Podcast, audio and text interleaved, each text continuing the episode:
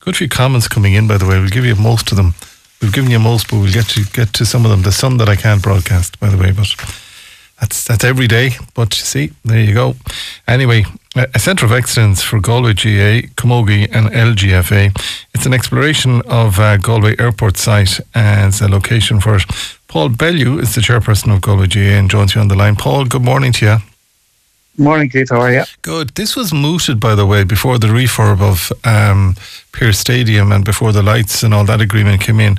Uh, it didn't seem to take off. Will something like this take off now? Do you know? Are you getting buy-in from both city and county? Um, yeah, I suppose the, from a point of view of, of, a stadium, that's that's not what we're after. So that that was back a while ago. Yeah. Um, we're hopeful this time. This will be this will be a centre of excellence. This will basically be pitches and, and indoor facilities for clubs, uh, for schools, uh, for colleges, for county, um, for ladies, for men, for girls and boys, anything from the age of five, uh, well up into the elderly uh, as well. Keith, in terms of what our plans would be for it, um, it is the perfect site. It is on the limits of the city, serves the city and the county. It's one mile from the main motorway artery uh, in the county. Mm. Uh, the three organisations serve 52,000 members at the moment. It would impact them all, but mainly it would bring female sport into an equal level with male sport in the county. Um, I cannot think of a better use or a better opportunity for this, and it's it's unusual to get the three bodies on board uh, to all together. Yeah. Um, and now we're hoping politically that can happen too. So the response okay. has been huge. Uh, if it's politically, Keith, response is the way we're getting it the last few days, I would be hopeful, but it is only exploration at this stage. Um, because when we were in Kinvara uh, Friday fortnight, indeed, um, we were speaking about uh, Camogie, and uh, they have to go to Athlone to train hockey mm. rather, not camogie, hockey. And they have to go to Athlone to train, so they do from there. So you're saying this would be a catch-all then. Would you be concerned about the plans that um, Mike Furyk and the crew have in Loughrea that they're trying to develop sports grounds as well? Or do you think this should be the centre of excellence for the whole county? I think there's so we have to explore all options at the, at the same time. I don't see why one would rule out the other. Um, we have put in a request for 30 to 40 acres. Um, we we could we could do that again somewhere else in the county down the line, Keith, and it might just be enough. Um, and that, in fairness, in Loughrea is also a municipal facility that would serve all sports, and the demand is only going to grow yeah. from a sporting point of view. You know, people are asking me what would this mean for Lough George if this was to take off. We'd still need Lough George. I mean, I don't, I don't think we can even comprehend the amount of usage that ladies sport would get out of this. Um, I think Camogie and ladies football would fill it on its own from a club and county perspective. Not to mind when we put in all our hurling and football teams, underage development squads, mm. um, etc. So I, I don't think one mitigates the other. I think I think it only only complements it. And again, it's a request for exploration. We're not making any demands. We're not, we don't have that capacity. But I just think it's a golden opportunity when you have three sporting bodies to come together, two councils, and to do something that has not happened in this in this country yet to date. Plus, nationally, Keith, this is the direction everything is going from a funding perspective, and also the right thing to do is the GAA as the as the biggest partner, and let's be honest, the strongest partner financially resource. It's up to us to make sure we bring ladies sport along and give Absolutely. it the equal status that it deserves. All right, but come back to me then, uh, um, because I mean, have you spoken and sat down with the with Patricia Philbin in Galway City Council and with Liam um, Conneally in uh, Galway County Council? They're the two decision makers. They can bring people on board, or they can stop people coming on board. So have you sat with them? Yeah, and, and so we've we've received acknowledgement and we've received acknowledgement from both accepting that it would be considered. Um, that has been acknowledged. I suppose the big one is the elected representatives um, have all reached out uh, across all parties, independent, the whole the whole shebang and have asked to meet. Um, I haven't had one negative word about this. Good. Um, I suppose the only thing about this is, you know, and this has been coming on us. Why not earlier? But I suppose the site is there a long time now. Um, we're aware of the political situation about it, but we're not getting political about it. If it's non-runner, tell us, knock it on its head, and tell us why. Um, but again. If you're looking at this from as an opportunity, Keith, I find it very hard how anyone would say this is not for the benefit of this county, given the membership, the amount of people it will positively impact. it's very hard how to see you could oppose this without good reason. And again, there is other plans there. The master plan is for where form is not finalised. All it would do would complement whatever else goes in there, be that industrial, commercial. We we fully support anything that brings employment and more of it. But this would give people somewhere to go as well, Keith, during the day with the amount of activity and the plans we would have for a centre like this. You know, it would be it would be a high class facility, and I think it would I would think it would complement the needs of the county uh, across all all sides. Do you think is there buy-in for this? I mean, it's easy to say that it would be considered. Um, it's it's a vast site, so it is, and um, forty acres would be really a, just a tipping tipping your toe on it. But they have to be very careful because I mean, it could be the site for a hospital down the road. It could be the site for industrial, as you said. The flying club are mm. currently mm. utilising it, so they are. They've got a lease there uh, on it. Uh, Galway Flying Club. Uh, the old airport building is really not fit for purpose anymore, so that could come out. Um, but again, it's the buy-in for it. It's we can talk about it, Paul Bellew, all we want, but somebody has to make the first move and say, let's just have a look at this and see how it might work. Yeah, and I would hope that would come in the in the in the coming weeks, uh, Keith, from from the councils when when they review it and maybe bring us in and can see it. And you're right, someone's going to have to make the decision.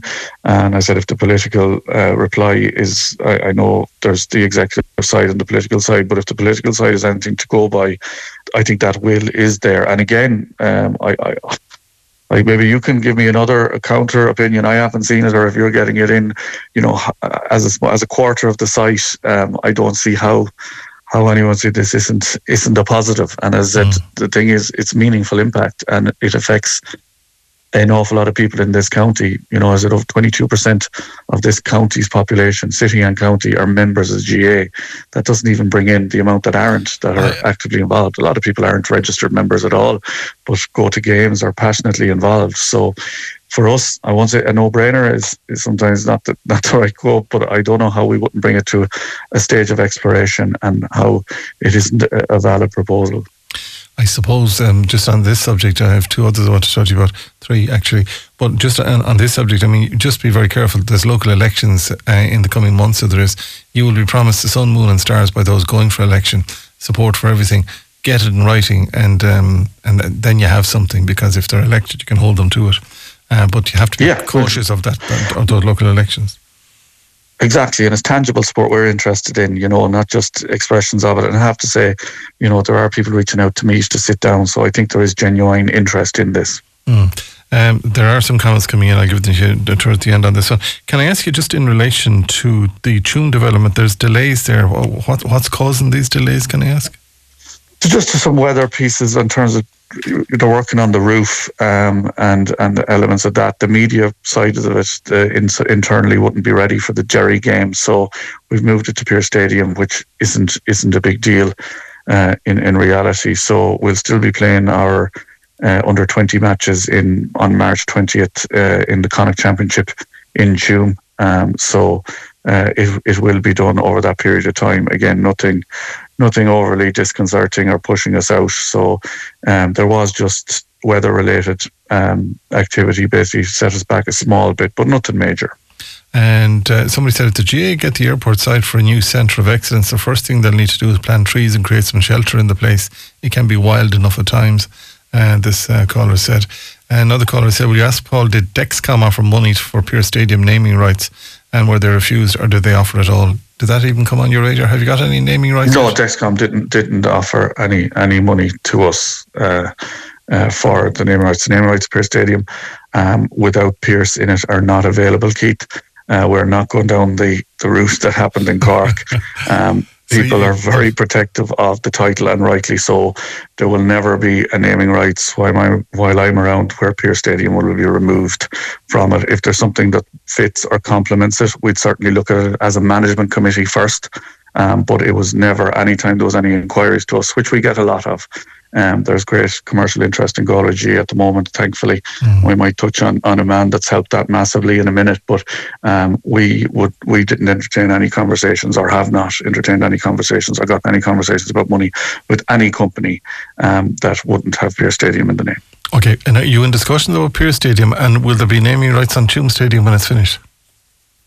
There's no plans for naming rights on Tuam okay. Stadium, and again, you're you're only going to have naming rights in a stadium whereby you have intra-county games on a regular basis.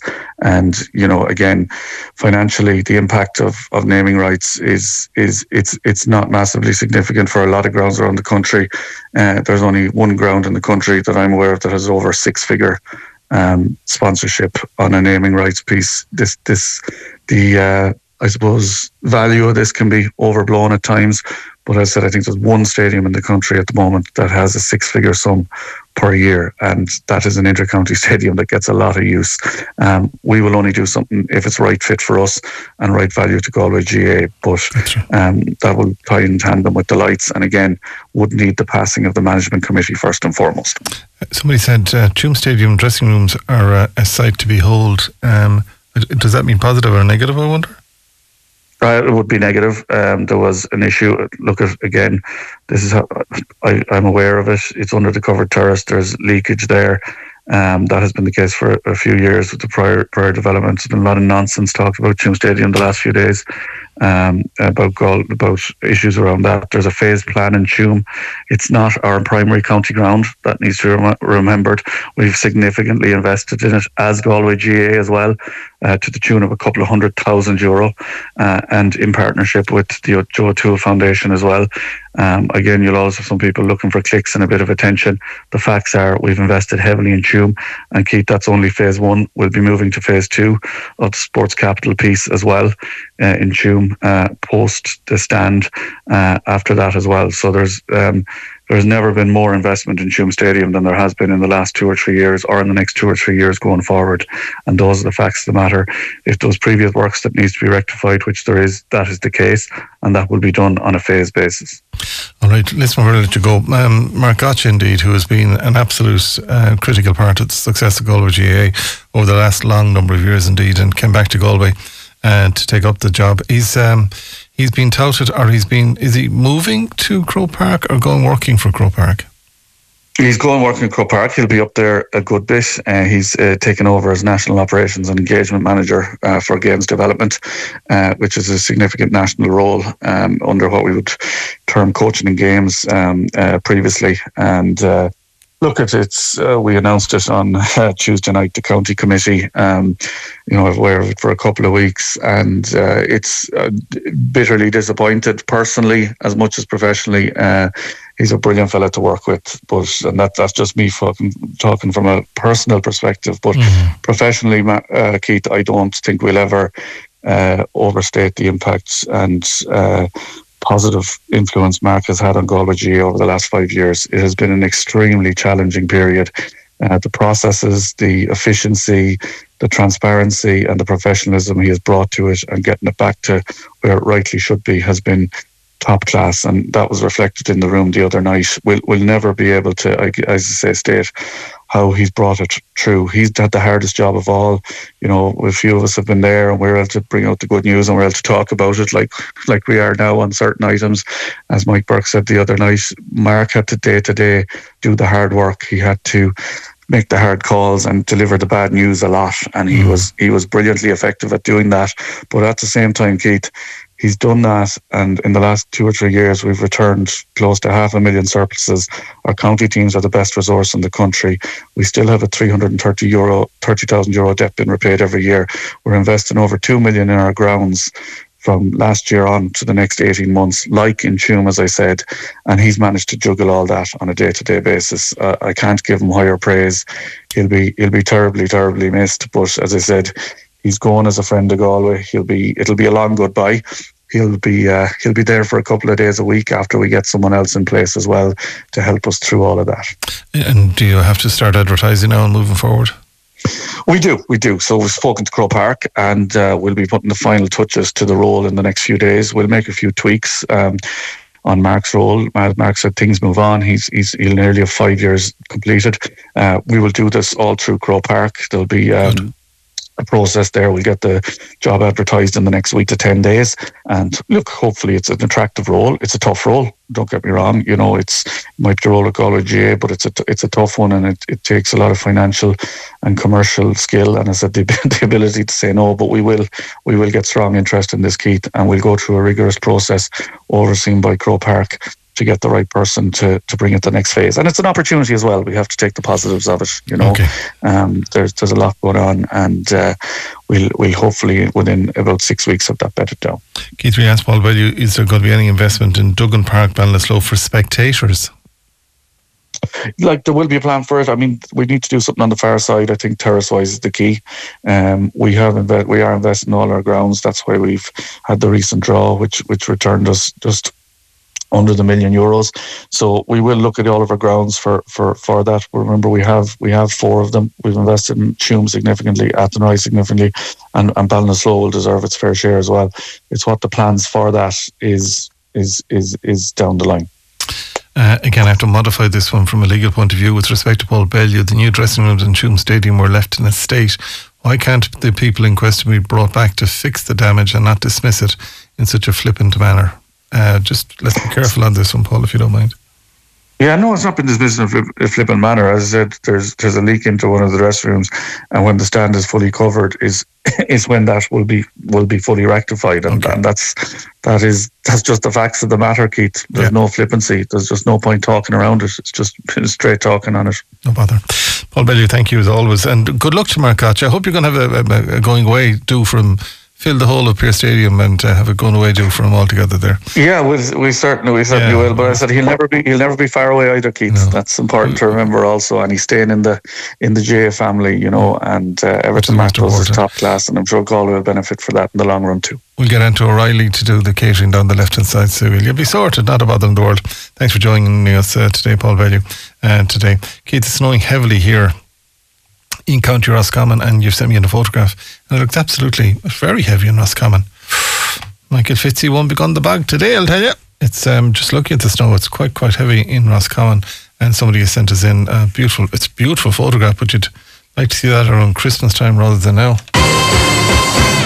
Now, very good morning to you. Welcome into today's program. By the way, the weather is not going to improve. Just looking out, it's been raining since uh, since about five, four or five this morning, so, it has, so it's not going to get any better. Just take it handy on the roads out there.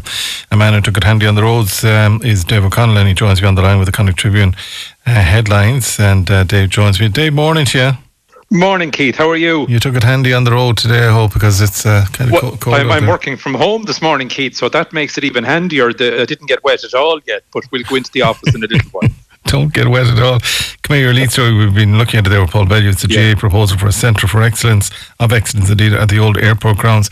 It really is very exciting. And you, you have all the information and pics and otherwise on it, uh, but it's an exciting time. It is an exciting time, and uh, I mean, I think you have to have a vision uh, if if you're going to move on to the next level, and certainly Paul does. And you spoke about Mark.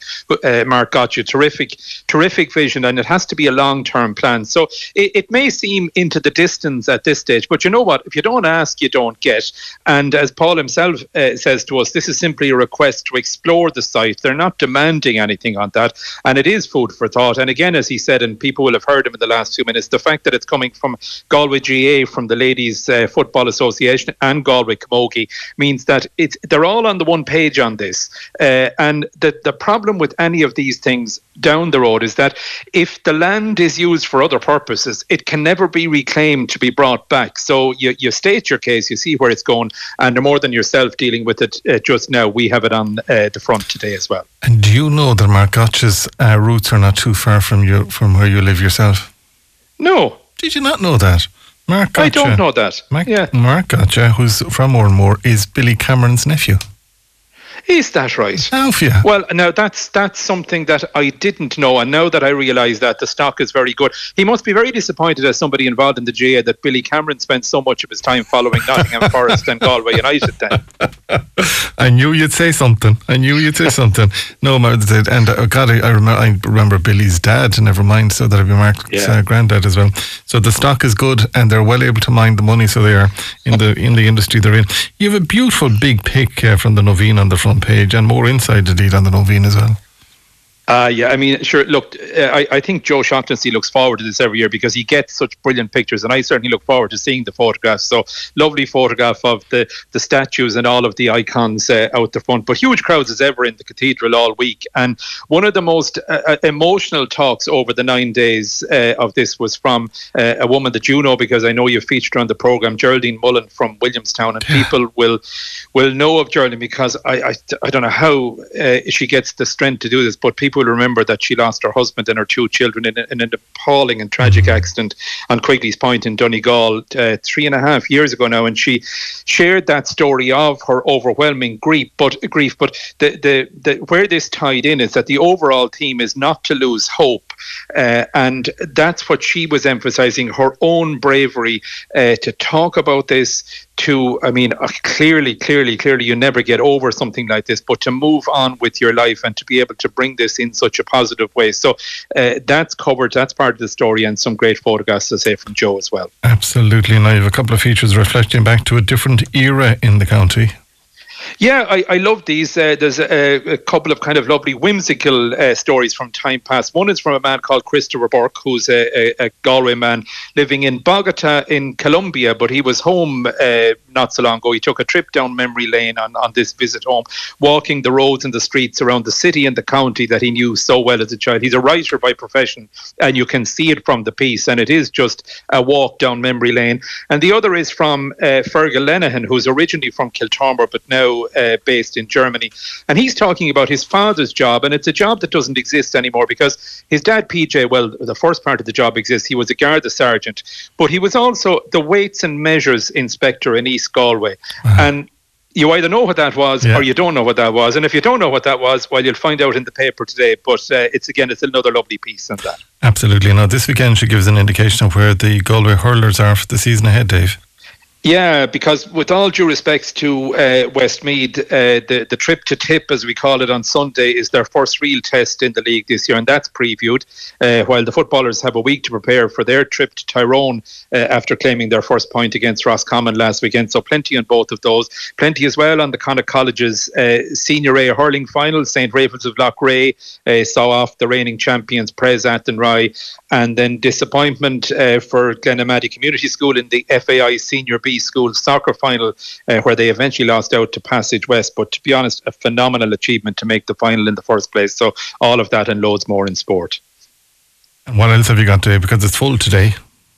Well, we, we have uh, pieces on two people that are departing their current roles, and both of them uh, coincidentally leaving with somewhere in the region of, uh, I think, 300 million euro each. Uh, there's there's uh, there's Michael Burke, um, uh, whom you were just talking to, and all of that, and then two pages on your good self, which I had the pleasure of, of talking to you about, reflecting on your your radio career. Some lovely stories in that ahead of your move in a different direction in April, and I didn't know until this morning uh, that the pair of you are departing the one week. That always makes me suspicious uh, when two people are heading away with all of that money between them. But anyway, be that as it may, that's for another day. Uh, there's a piece on a on a, a Galway student uh, whose life was you know, almost destroyed by a stalker, and that's ahead of her telling her story in a new Virgin Media series. It's very powerful. Uh, two pages on Cortoon Shamrocks. They had a hugely successful Dancing with the Shamrocks as opposed to Dancing with the Stars. That was their variation. That was their fundraiser in Tuam last weekend. And progress on the long overdue new footbridge in Oughterard that would keep hundreds of school kids safe on that crossing every day. I remember making it as a child when there was a lot less traffic and it wasn't safe then. Uh, so it's certainly not safe now. And as you say, loads more in there as well, Keith. Listen, well done to you, and loads more within uh, the Connacht Tribune, and loads more picks as well, and local news and otherwise for, for you. So pick it up or go online if you want to go onto the uh, Connacht Tribune website and get further details uh, from there. Dave O'Connell, thank you indeed um, for joining us uh, today on the programme. I want to move on at this stage of uh, the morning today, and I want to uh, move across. And I want to look at the whole situation in relation to there's been an urgent call um, from more than 65 groups and advocates uh, for the government to assess the implications of increased alcohol availability. The CEO of Alcohol Action Ireland, Dr. Sheila Gilheany, joins me on the line today. And uh, Dr. Gilheany, good morning to you. Good morning, and thank you very much for having me on. I've asked this very question myself as to why we have on every street corner now you can buy alcohol. If you take the Canadian model, it's not that easy to get and it's controlled And once upon a time, we were that controlled in Ireland. Yes, you know, over the last um, number of decades, there has been a, a huge increase in alcohol availability, uh, both in terms of the number of places where you can get it, because as you know, you can get it now in every supermarket and most uh, small shops as, as well. And then on top of that, there has also been a significant increase in the licensing hours, like the you know that um, you know the, the hours in which you can can buy uh, alcohol, and the combination. You're, you're talking things, in premises there, then, are you? Yes, so we're Yeah, talking both premises, uh, pubs, um, and night- nightclubs, um, and really what, what we are considering at the moment is that the government are proposing to extend licensing hours um, uh, through the sale of alcohol bills. So the proposal there is that um, pubs which would at the moment close at night at eleven thirty would now stay open to twelve thirty, and that it would be easier to get um, extended uh, late license uh, to 2.30 a.m. In, in the morning and also that nightclubs could stay open to 6 a.m. So there's a combination of, of proposals to, as I say, to increase the licensing hours, but also to increase the number of venues through the introduction of a new type of, of license called a, a cultural amenity license. And what we have been saying, um, and it's not just us who are saying this, um, there's 66 um, other organisations and advocates um, who have written to the government to say it's really time to take a step back here and to carry out a health impact assessment on this particular um, on these proposals, because we know from international evidence um, that even a one-hour extension is likely to lead to a 16% increase in alcohol-related crime, a 30% increase in traffic collisions in rural areas, and a 34% increase in alcohol-related injuries needing hospital treatment.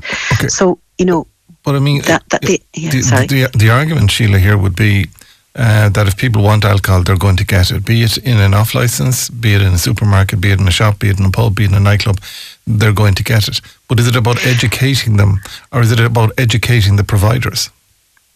Well, actually, no. What is very clear is that if you if you restrict um, the availability of alcohol, you do actually find a decrease in the level of harm that would come from that. So I'll just give you one example. In Australia, uh, a few years ago, they reduced their late night uh, opening hours by, by two hours at, at night, and they found a drop of twenty nine percent in uh, domestic violence. So it was just one, one particular statistic. But There's also drops in in, uh, in in assaults as, as as well on the, on the street.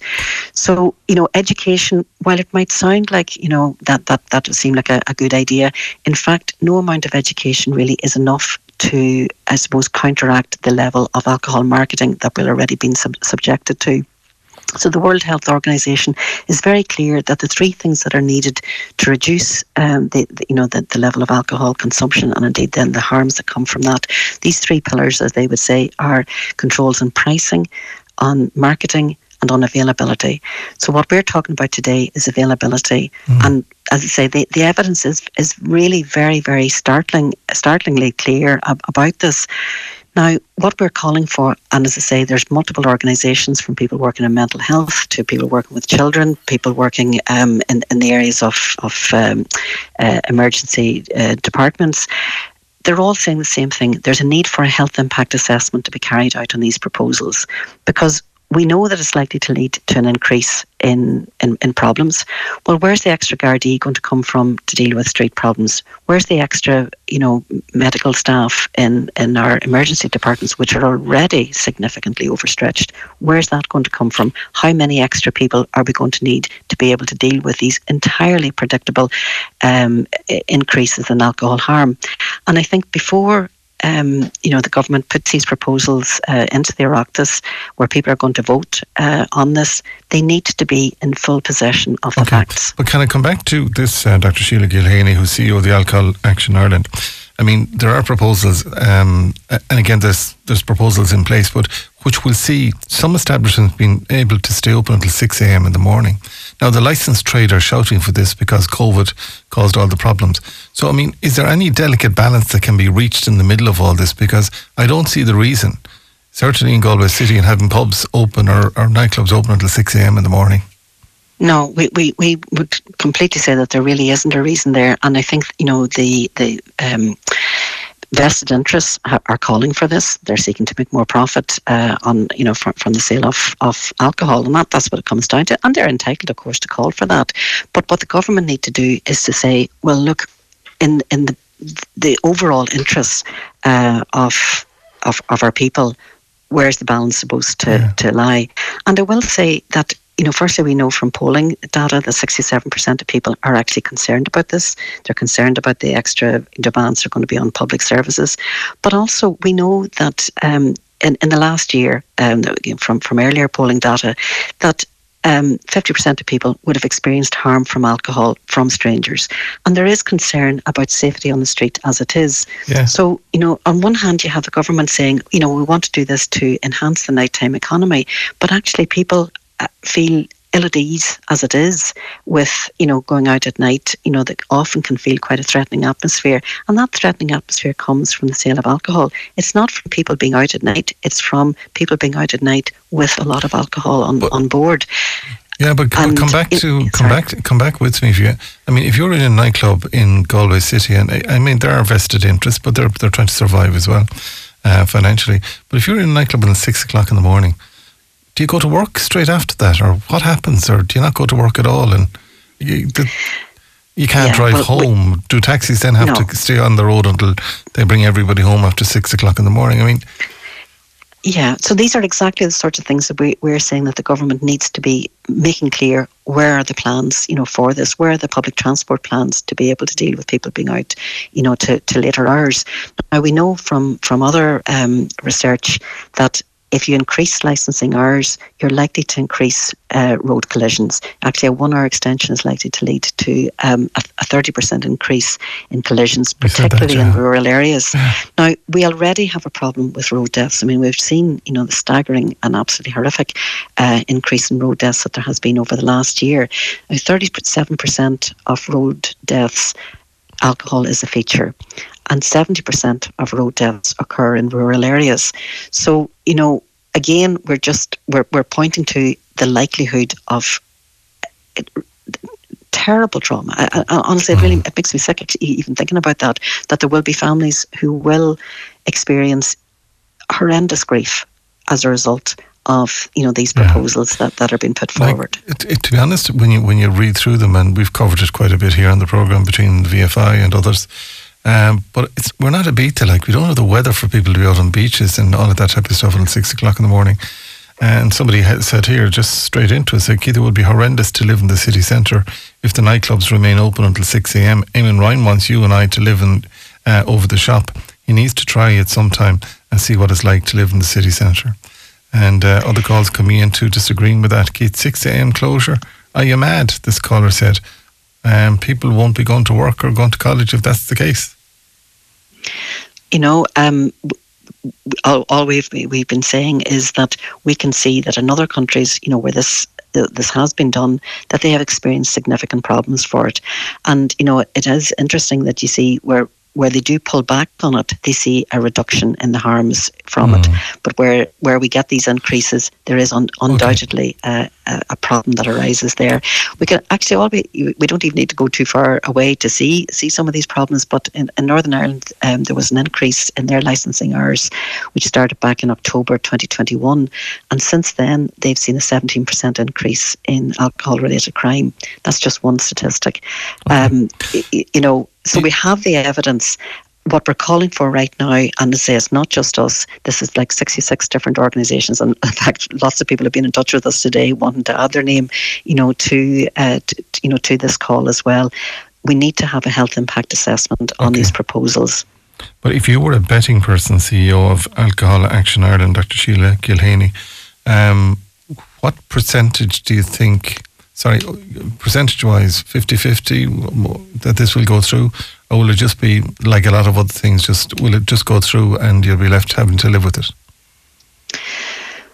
Well, I always try to be optimistic. That's the first thing that I, that I would say. Um, you know, we are very heartened when we see you know this very substantial call from from organisations from Barnardos. The yeah, but if they're not being listened, if they're not being listened to though at this stage, Sheila, let's call a spade a spade. Do you think what's your gut on this one? You've done, done a lot of lobbying on this.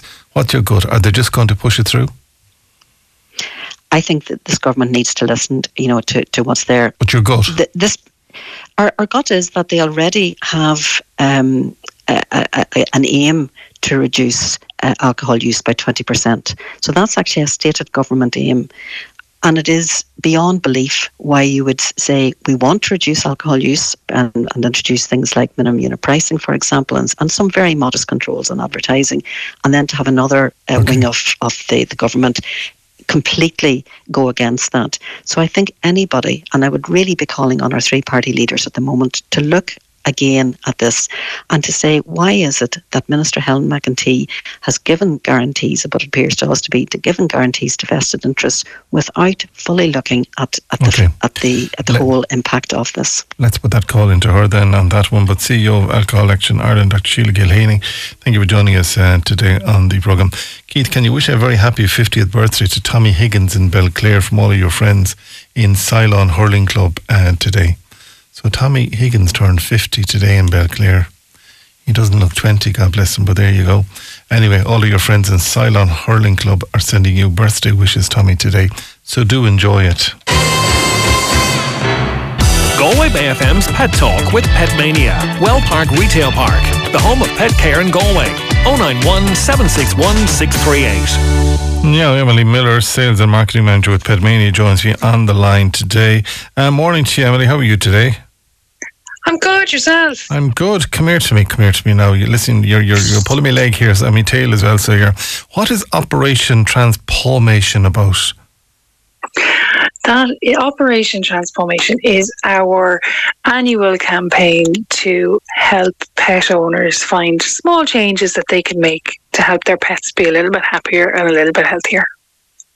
How do you how so, do, how do you gauge if they're unhappy or otherwise? That's the big question, Emily. Well, look, uh, you know, we're looking at it. So this year we're taking a very holistic approach, and we're saying, you know, there's lots of different things that can impact on your pet's health, and we just want to help pet owners shine a torch on a couple of different things. So we're looking at things like diet and nutrition. Are they on the right food? Are they get, eating the right amount? Are they getting the right nutrients in their food? Um, we're looking at things like weight. How are the you know, body condition score? How, you know, are they maybe a little bit overweight, a little bit underweight? Are we all okay? How do we maintain that? And we're looking at other things like everyday health care, grooming, um, and all of the things that I suppose essentially looking at, you know, come in, have a chat with us, or go onto our website, fill out a little form, and based on your information that you give us, we can then kind of go, look, maybe you should look at this for your dog, or maybe you should consider this for your cat. And those things might be just actually, look, if your dog is maybe being a little bit stressed, or maybe, you know, suffering from anxiety, or being a little bit destructive, maybe they're bored. Maybe we just need to play with them a little bit more.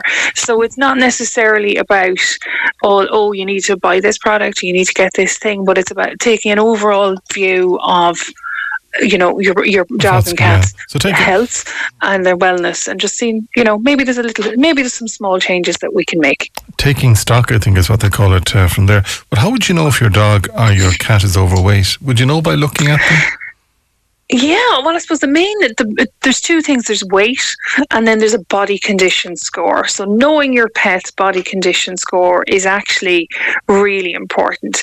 It's a visual, a visual and, and tactile check that you can make to determine what what your where your dog or cat is ranking.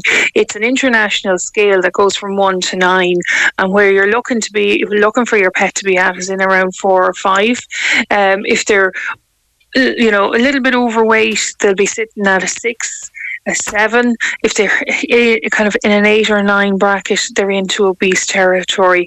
And at the other end of the scale, if they're severely underweight, they're sitting at a one or a two.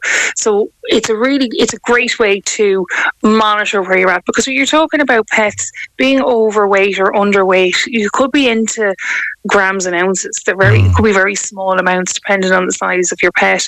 You know, so great weight combined with your BCS is really what you're looking at. And anyone who wants to find out what their BC their pet's BCS is, you can bring your pet into us and we can help you out with that in store. Or if you sign up up to Operation Transformation through our website, we'll actually actually send you some links with this is how you do it at home. Um, and again, obviously we're we're available as well to help you out in store. But Okay. knowing your knowing your pet score is a really good place to start um, because it kind of says right where do I need to go next? Do you know are they maybe showing signs of putting on a little bit of extra weight? And okay, what are the things that we need to do now to to pull that back? Because if your pet does become obese and I suppose we're about prevention rather than cure. So if your if your pet is getting into obese territory, you're looking at long term veterinary care. And equally if an animal is um, severely underweight, they need veterinary care. So we're saying, right, how do we how do where where let's understand where they're at and then we can decide where to go and it might all be fine so your pet is fine they have a healthy bcs and they're all okay so that's right you know let's make sure we keep them that way um, is really the thing. And there's different things over your pet's life that can impact on gaining weight you know Okay. so whether they've been neutered maybe their lifestyle you know their age loads of different things can have an impact. So just because you were doing something and you've been doing something for the last two years may not actually still be appropriate. So there might be some small changes that need to be tweaked Okay. just to maintain it. So, somebody has just called in and said, "Would you please ask Emily, um, how should I look after my dog's teeth?" Never thought, never thought of that really. Yeah, it's really important. It's really important, and the stats would show that, um, you know, the majority, about eighty percent of dogs will have some form of dental problem by the age of three. Um, so trying to to get behind, get ahead of that is really important. But also looking at being mindful of the need to look after your your dog's teeth as they get older is really really important. And it's just about establishing a really good healthcare routine. Brushing their teeth is a really really great way to do it. Um, it might be difficult to do, um, and there's other t- things then that you can do to assist. So it's having a regular routine, and that daily routine might involve, you know, that you're brushing their teeth, you're providing maybe a water additive or something that you can pop into the water that can help, or there's different chews that you can provide that can help break down that plaque, and then also looking at that you're providing chews. So there's dental specific chew toys or chew Okay. treats that are available that have been designed to get in between the grooves of the teeth and help to re- remove that plaque.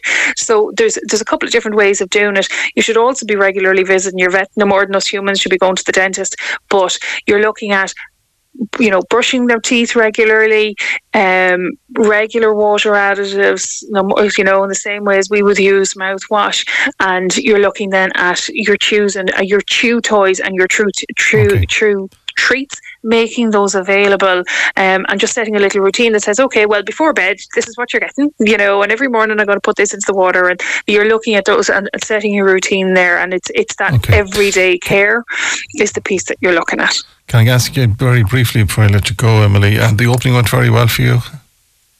Yeah, it's gone really well. And, you know, look, the store here in Well Park, delighted to have anyone down. And, you know, for our OT campaign now, if anybody has any questions, drop in and the guys in store are ready and waiting to have a chat. Good stuff. Listen, keep up the good work, and thanks for joining us uh, yeah, today. and come here. If anybody Go on. does want to join OT, right, the two ways of doing it, you can drop into our store, bring your pet in, have a one to one with one of the guys, Okay. or you can go onto our website, petmania.ie forward slash OT, and you just fill in a little form. And through that, what we're going to do, we'll do is we'll share with you some personalised information based on what you're telling us about your pet. We'll kind of go, look, maybe consider this, maybe consider that, and this is how you do this. Um, and Okay. there's no pressure. It's just about trying to find small changes that people can make. All right, wonderful. Thanks, Eddie, for joining us uh, today. And further details can be had from Emily Miller or any of the team at Petmania in the store near you as well. So further details from there.